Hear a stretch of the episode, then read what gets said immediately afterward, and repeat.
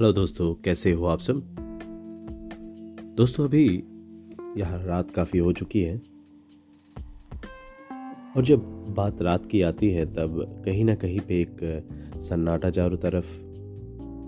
भले ही शहरों में उतना सन्नाटा नहीं होता पर गाँव में तो सन्नाटे होते हैं, चारों तरफ से झिंगुर की आवाज़ें आती हैं।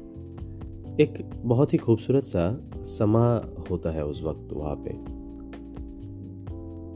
मैं बोलने में उतना अच्छा तो नहीं हूँ लेकिन फिर भी मुझे लगा कि मैं इस पॉडकास्ट के ज़रिए आप लोगों से बात कर सकता हूँ। मेरे लिसनर्स जो आप हैं, मैं आपसे बात कर सकता हूँ। मुझे ऐसा लगेगा जैसे मैं किसी के दिल के अंदर तक झाँक रहा हूँ।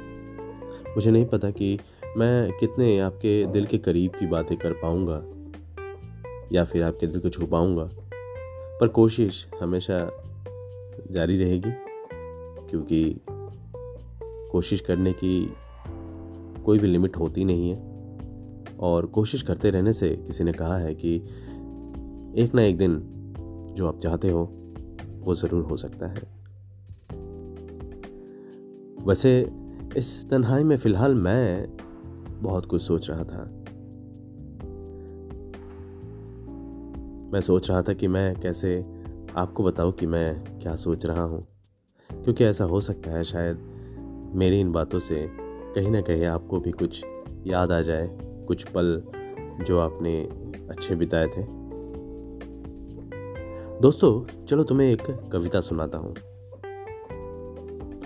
पर मैं कोई कवि नहीं हूं, बस थोड़ा लिख पढ़ लेता हूं। खूबसूरत सी थी वो, खूबसूरत थी उसकी आंखें। अब बस तन्हाई में कभी कभी उसे याद कर लेता हूं। चलो तुम्हें एक कविता सुनाता हूं। शांत सी सुलझी हुई एक खामोश पड़ी जैसी थी वो, उसकी मुस्कुराहट जैसे झील में तैरती हुई कोई हंसनी हो। बस अब कभी कभी आंखें बंद करके उसे याद कर लेता हूं। नहीं, मैं कोई कवि नहीं, फिर भी चलो तुम्हें एक कविता सुनाता हूं। यादों में बसे उन पलों को आज फिर से जी लेता हूं। बहुत बहुत शुक्रिया दोस्तों माई मर्जी में मुझे सुनने के लिए। मुझे आगे भी सुनते रहिए और भी प्यार देते रहिए। कोशिश यही रहेगी कि आपके दिल तक पहुंचूं और कहीं ना कहीं खुद के दिल में भी कुछ तसल्ली ले आऊं। आप माई मर्जी के मेरे इस पॉडकास्ट को दूसरे सोशल मीडिया प्लेटफॉर्म पे भी फॉलो कर सकते हैं। ट्विटर, लिंक्डइन, इंस्टाग्राम, फेसबुक और यूट्यूब पे भी।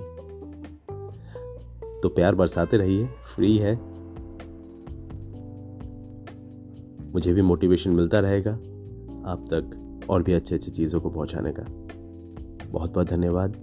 शुभ रात्रि, शब्बा खैर, स्वीट ड्रीम्स।